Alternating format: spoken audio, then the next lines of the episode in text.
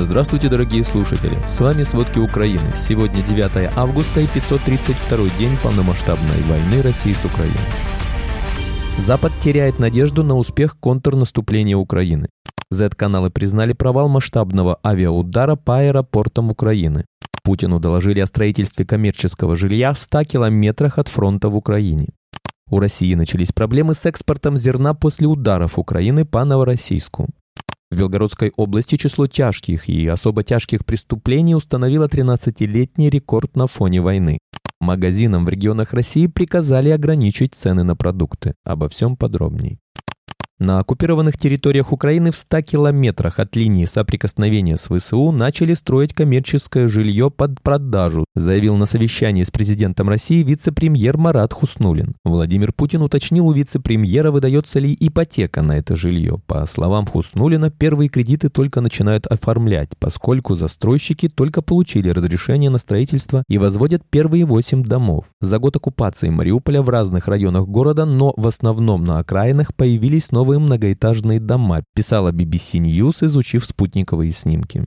Медленное продвижение украинских частей в ходе начавшегося два месяца назад наступления заставляет союзников Киева переоценить перспективы освобождения территорий. Об этом CNN сказали четыре высокопоставленных западных чиновника, имеющих свежую информацию от своих разведслужб. Вместе с тем, в самое последнее время продвижение частей ускорилось благодаря кассетным боеприпасам, предоставленных США, пишут корреспонденты Wall Street Journal, пообщавшиеся на передовой с украинскими солдатами. По словам члена артиллерийского расчета, расчета кассетные боеприпасы наиболее эффективны в открытом поле, как раз там, где на южном направлении украинским подразделениям до сих пор с трудом удавалось продвигаться по открытым заминированным пространствам. Такие снаряды важны, хотя они и не могут радикально переломить ситуацию, пояснил артиллерист. В ближайшие пару недель может стать понятно, есть ли у ВСУ шансы добиться прогресса в наступлении, сказал CNN высокопоставленный западный дипломат. Но добиться реального прогресса, который изменил бы соотношение сил в этом конфликте, думаю, это крайне крайне маловероятно. Член Палаты представителей Конгресса США, демократ Майкл Кьюгли, недавно вернулся из Европы, где общался с американскими командирами, тренирующими украинцев. Он назвал отрезвляющими брифинги, в которых ему пришлось участвовать. Нам напоминают о сложностях, с которыми они в ВСУ сталкиваются. Это самый трудный период войны. Хотя ВСУ заняли ряд населенных пунктов, они еще даже не дошли до первой линии обороны, а ведь таких линий несколько, отмечает высокопоставленный западный дипломат. Если они не смогли обеспечить прорыв за 7-8 недель, то даже при продолжении боев в течение еще нескольких, какова вероятность, что они вдруг его совершат с поредевшими силами? Условия очень тяжелые, сказал он CNN. В США осознают эти проблемы, но сохраняют надежду, говорит высокопоставленный американский чиновник.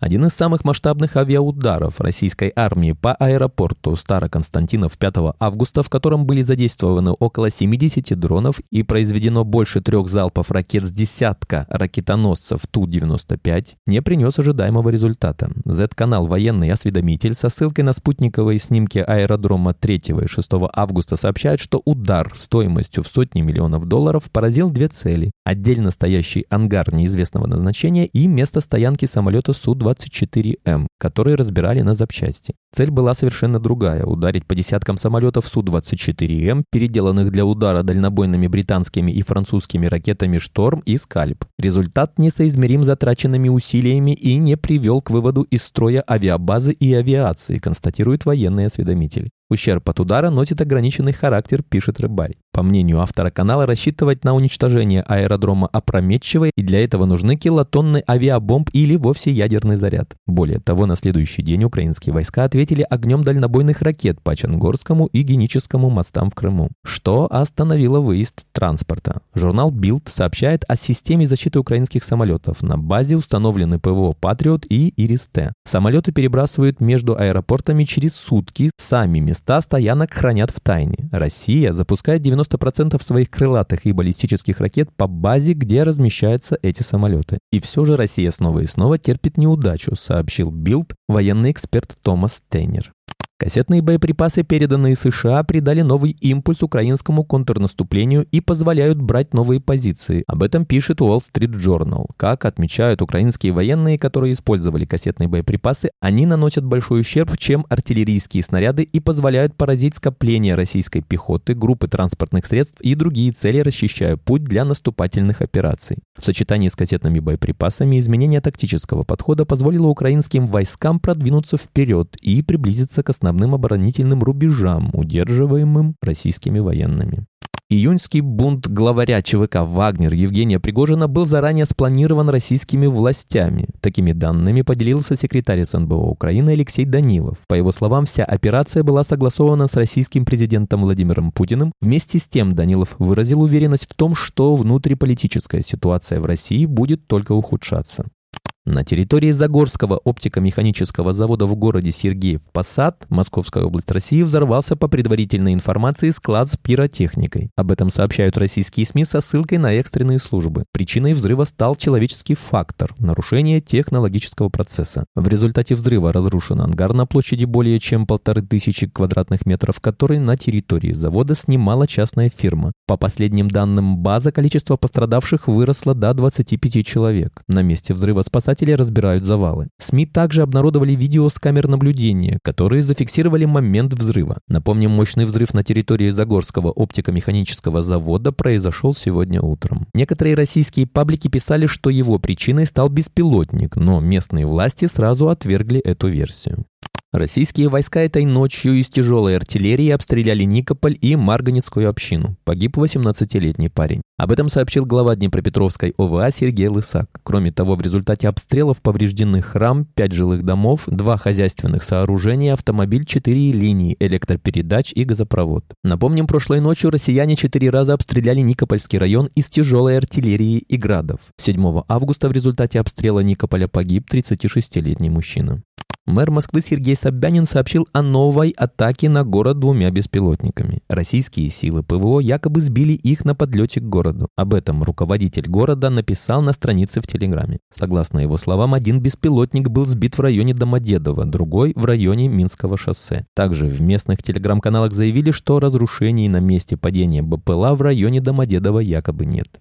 Соединенные Штаты поддерживают подготовку украинских военных на самолетах F-16 американского производства, однако этим процессом руководят Дания и Нидерланды. Сообщается о готовности к тренировкам первой группы украинских пилотов. Об этом заместитель представителя Пентагона Сабрина Синг сообщила во время брифинга. Она подчеркнула, что президент Байден дал зеленый свет тому, чтобы сделать возможным, а также поддержать процесс обучения украинских пилотов на F-16. В то же время Синг отметила, что по состоянию на данный момент с американской стороны пока нет официальных заявлений по поводу деталей предстоящих тренировок.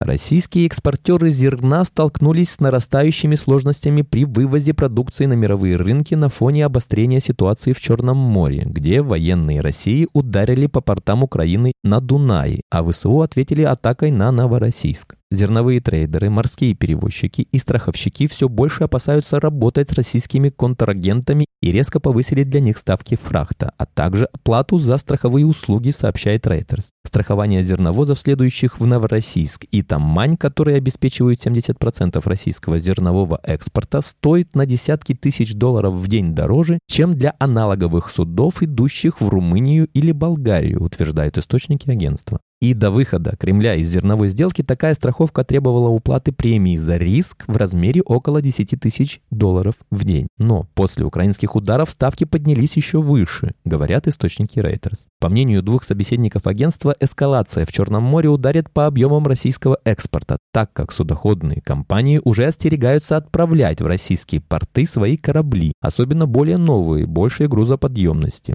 Международные компании сейчас почти не сотрудничают с Россией, а перевозкой в основном занимаются российские трейдеры, использующие корабли, к которым международные компании даже не прикоснутся, говорит источник Reuters. Речь идет о старых, списанных на металлолом сухогрузах, возраст которых зачастую превышает 30 лет. Они составляют теневой флот для экспорта российского зерна, аналогичный тому, что Москва собрала для торговли нефтью в обход санкций. В последние месяцы России пришлось самостоятельно искать все больше судов и все сильнее полагаться на теневой флот зерновозов, которыми управляют турецкие и китайские компании, рассказывают источники Reuters.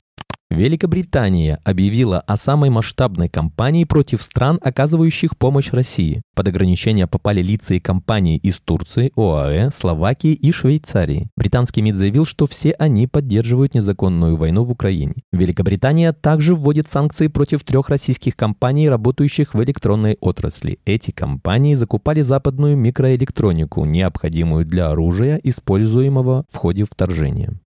Соединенные Штаты Америки на этой неделе анонсируют передачу Украине нового вооружения в рамках очередного пакета военной помощи. Об этом представитель Государственного департамента США Мэтью Миллер сообщил на брифинге. Чиновник отказался раскрывать ответ государственного секретаря США Энтони Блинкина по поводу просьбы министра иностранных дел Украины Дмитрия Кулебы о передаче Украине дальнобойных ракет «Атомс». Однако он заявил о новом пакете помощи от Вашингтона.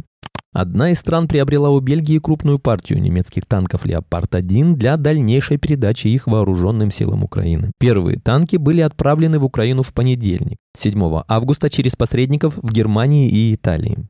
Польша разместит на границе с Беларусью дополнительно еще одну тысячу военных после того, как белорусские пилоты залетели на ее территорию. Об этом говорится в сообщении Министерства обороны страны. Сейчас там уже находится около двух тысяч военных. Ранее сообщалось, что Литва планирует закрыть два из шести пограничных пунктов пропуска с Беларусью с целью уменьшения риска провокаций и угроз на границе граничащая с Украиной Белгородская область, вышла в лидеры среди российских регионов по росту числа тяжких и особо тяжких преступлений в 2022 году. За год в регионе было совершено 3442 такого рода преступлений, что на 42% больше, чем годом ранее. Это рекорд как минимум с 2010 года, следует из статистики МВД, которую публикует Верстка. Вице-премьер Госдумы Владислав Даванков предложил ввести срок давности за распространение ненадлежащих сведений в соцсетях. Даванков предлагает доносить на посты с момента публикации которых прошло не более 90 дней. Сейчас на пост можно пожаловаться с момента обнаружения. Это позволит не привлекать к ответственности за очень давние публикации. Срок давности привлечения к административной ответственности будет исчисляться 90 днями, по аналогии с большинством нарушений, совершенных не в интернете, говорится в пояснительной записке. Магазинам в регионах приказали ограничить цены на продукты, чтобы остановить инфляцию. По мере того, как рубль продолжает стремительно падать, суля России сильнейший с начала войны разгон инфляции, чиновники возвращаются к командным методам управления экономикой и попытки сдержать рост цен. В среду, 8 августа, глава замминистра промышленности и торговли России Виктор Евтухов провел совещание с представителями торговых сетей, где обсуждалась ситуация со стоимостью социально значимых товаров, сообщает «Известия» со ссылкой на источник источники на рынке. По итогам совещания было принято решение расширить практику ограничения наценки, которую выставляют торговые сети, сообщила вечером во вторник пресс-служба Минпромторга. В ведомстве подчеркнули, что решение было принято добровольно розничными сетями в регионах, которые последуют примеру крупнейших федеральных компаний, включая X5 и Магнит. На деле же лимит на наценку, составляющий 5%, был введен по требованию Федеральной антимонопольной службы, которая еще в 2021 году провела серию совещаний с компаниями розничной торговли.